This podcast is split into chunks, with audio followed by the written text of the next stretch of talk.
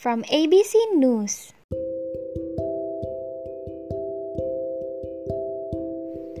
UK's new COVID 19 vaccination plan prioritizes first doses. What does that mean? In a major departure from vaccine rollouts around the world, the United Kingdom announced this week it would change its vaccine distribution plan to prioritize giving first doses of the COVID 19 vaccine, even if it means delaying second doses. Everyone will still receive their second dose, and this will be within 12 weeks of their first. The second dose completes the course and is important for longer term protection. The UK government said in a statement With two vaccines now approved, we will be able to vaccinate a greater number of people who are at highest risk, protecting them from the disease and reducing mortality and hospitalization. Professor Sarah Gilbert of Oxford University, a lead researcher for the Oxford or AstraZeneca vaccine said that part of the decision to change the vaccine distribution plan was the severity of the outbreak in the UK, where more than 22,000 people are currently hospitalized, according to the National Health Service. Because hospitals are struggling, it's been recommended that the first dose should be given to as many at risk people as possible, Gilbert said then come back three months later and give them their second dose, which will maintain the response for a good long period of time. The new plan enables getting a lot of people vaccinated quickly so that we can start to make some impact, she added. But since clinical trials were developed around a two dose regimen, there's not sufficient data about how much immunity a single dose provides. Pfizer and BioNTech's phase 3 study for the COVID 19 vaccine was designed to evaluate the vaccine's safety and efficacy following a two dose schedule separated by 21 days, Pfizer told MarketWatch. The safety and efficacy of the vaccine has not been evaluated on different dosing schedules, as the majority of trial participants received the second dose within the window specified in the study design. Scott Gottlieb, the former commissioner of the Food and Drug Administration, who now sits on Pfizer's board, expressed support for prioritizing first doses weeks before the UK announcement. I feel very strongly that we should get as many shots in arms as possible right away. Gottlieb told USA Today in early December. The reality is that one dose is partially protective, he said. I don't think we should be holding on to supply now, anticipating that something goes wrong. In contrast, Dr. Anthony Fauci expressed caution in an interview with NBC's Today Show. On Thursday, from clinical trials, he said, We know that the optimal time to give the second doses is 28 days after the first dose for Moderna and 21 days for Pfizer. If you want to stick out with the data, that's the way you should do it. Fauci said. You can make an argument, and some people are, about stretching out the doses and giving a single dose in hoping you're going to get a second dose in time. The UK's chief medical officers acknowledged potential downsides of the new plan in a statement on Thursday. As with all decisions during the pandemic, it is about balance of risks and benefits, they wrote. We recognize that the request to reschedule second appointments is operationally very difficult, especially at short notice and will distress patients who are looking forward to being fully immunized, they added. But with COVID 19 running rampant in UK communities, they had to act with speed, they said. We believe the public will understand and thank us for this decisive action. Given that the United States has fallen far short of its goal of vaccinating 20 million Americans by the end of 2020, it's not clear that the US is ready for a plan that involves hitting tight vaccination deadlines. Still, Fauci added the first dose priority plan is under consideration. Any change to the U.S. distribution plan would be at the discretion of the Department of Health and Human Services in Operation Warp Speed. ABC News has yet to receive a request for comment from Pfizer. By BBC News.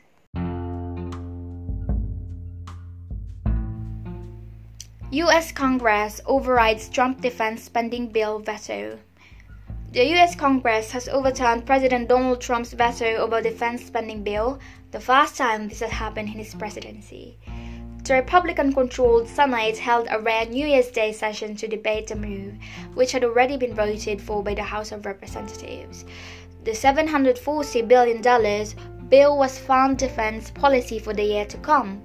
Mr. Trump, who leaves office in a few weeks, objected to certain provisions in the bill. The Senate voted 81 to 13 for the National Defense Authorization Act. A two thirds majority is required to override a presidential veto in both chambers. It comes just two days before a new U.S. Congress is due to be sworn in. Mr. Trump had taken issue with policies that limit troop withdrawals from Afghanistan and Europe and remove Confederate leaders' names from military bases. He also wanted the bill to repeal a liability shield for social media companies. Before the debate began, Senate Republican leader Mitch McConnell said he was determined to pass the bill. His what the Senate is focused on completing the annual defense legislation that looks after our brave men and women who volunteer to wear the uniform. We've passed the legislation 59 years in a row, and one way or another, we're going to complete the 60th annual NDAA and pass it into law before this Congress concludes on Sunday, he added. Later, Mr. Trump responded to the vote specifically on the issue of liability protection. A Republican Senate just missed the opportunity to get rid of Section 230, which gives unlimited power to big tech companies. Pathetic, he said on Twitter. Why did Congress have to make this move? Bills passed by Congress need the president's signature to become law. On rare occasions, a president may choose to veto or reject legislation because of some policy disagreement. Lawmakers can override a presidential veto and enact bills into law by mastering two thirds of votes in both chambers of Congress. House Speaker Nancy Pelosi, the most powerful congressional Democrat, said Mr. Trump's veto was an act of staggering recklessness that arms our troops, endangers our security, and undermines the will of the bipartisan Congress. In a time when our country was just targeted with a massive cyber attack, it is particularly hard to understand the reasoning behind the president's irresponsibility, she said in a statement. Ahead of Wednesday's veto, some of the outgoing president's advisers had cautioned him against rejecting the bill.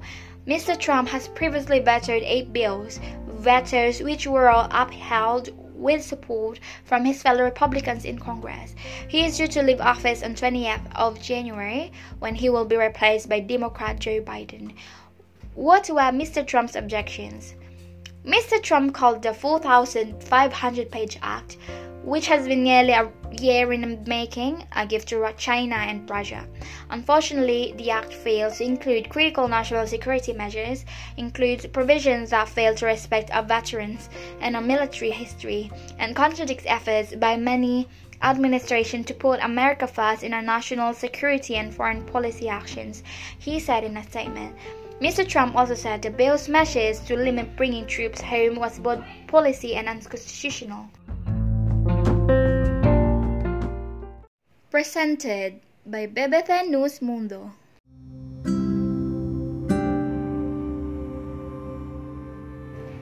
Las elecciones más cruciales en América Latina en 2021. Más pobres, vulnerables y ansiosos que unos meses atrás, millones de latinoamericanos buscaron responder en 2021 a algo urgente. ¿Quién puede sacarlos del pozo en que se encuentran? La pregunta dominará las elecciones que varios países de América Latina prevén celebrar en el transcurso del año, tras la muerte y devastación causada por la pandemia de COVID-19. Los datos estremecen. La región sufre lo que ha sido llamada su peor contracción económica en un siglo, cercana a 8% en 2020, con unos 40 millones de personas entrando en el pobreza. Los expertos anticipan que en este contexto puede acentuarse un fenómeno que ya se veía en Latinoamérica antes de la pandemia. La tendencia a cambiar de gobernantes que pagaran el costo de la crisis ya sean de izquierda o derecha. Las elecciones van a ser un soberano voto de castigo para los gobiernos. Le dice Carlos Molamud, investigador principal para la región del Real Instituto Elcano a BBC Mundo. Otros advierten que la situación puede propiciar incluso el surgimiento de líderes populistas y de nuevas protestas callejeras. El rumbo político de la región puede definirse en 2021 tanto en las urnas como en las calles.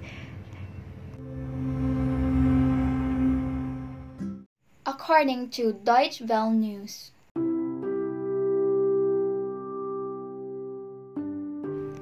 US Congress überstimmt erstmals ein Veto von Präsident Trump. Auf einmal wird Donald Trump schwachbrüstiger denn je, kurz vor dessen Amstände weiß nach dem US-Repräsentantenhaus auch der Senat das Präsidential Veto gegen den Verteidigungsstaat zurück. Der US-Kongress hat das Veto von Präsident Donald Trump gegen den Verteidigungshaushalt überstimmt. Nach dem Repräsentantenhaus voterte auch der Senat mit der dafür nötigen Zweidrittelmehrheit für. Es ist das erste Mal in Trumps Amtszeit, dass ein formaler Inspruch des Präsidenten gegen eine Gesetzesvorlage vom Kongress abgesagt wurde. Das massive Gesetzespaket kann nun fehlende Unterstützung in Kraft treten. Damit handelt es sich der Präsident kurz vor dem Ablauf seiner Amtszeit an, auch eine schwere Niederlage im Kongress ein, wo sich auch seine Republikaner in dieser Frage in größer Zahl gegenstellten. Die Zweidrittelmehrheit in der Kammer wurde damit komfortabel übertroffen.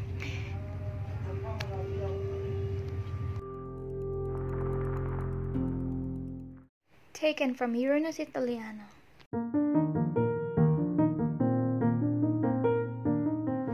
USA.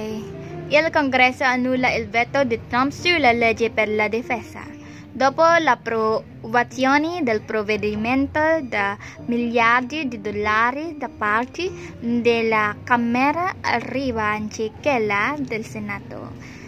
Donald Trump, umiliato dal suo congresso, ci ha annullato per la prima volta un veto del presidente statunitense.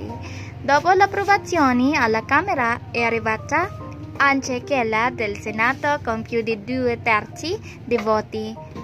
Il testo quindi diventa legge nonostante il veto di Trump posto perché secondo il Taiki non conteneva l'abolizione dell'immunità per i social media e l'abolizione della norma che consente di cambiare i nomi delle basi militari intestati a personaggi confederati. Quest'ultima è stata un'idea promossa dai democratici e dai presidenti eletto Joe Biden coerenti con la, le proposte del movimento Black Lives Matter.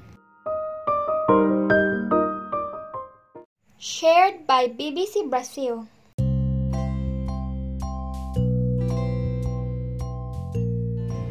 Câmeras caseiras hackeadas transmitem batidas policiais ao vivo nos EUA. Hackers transmitiram em vídeos ao vivo batidas policiais em lares inocentes após invadiram dispositivos conectados das vítimas e passaram trote telefônico às autoridades, alerta ao FBI, Serviço de Contra-Inteligência Departamento de Justiça dos Estados Unidos. Reported by France 24.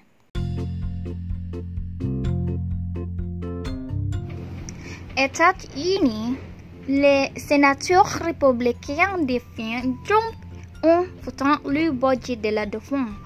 Le Congrès américain adopte vendredi le budget sur la défense en contournant le vote du président Donald Trump, une idée qui illustre la façon dont le l'élu républicain commençait à prendre leur instant avec le président issu de leur propre parti.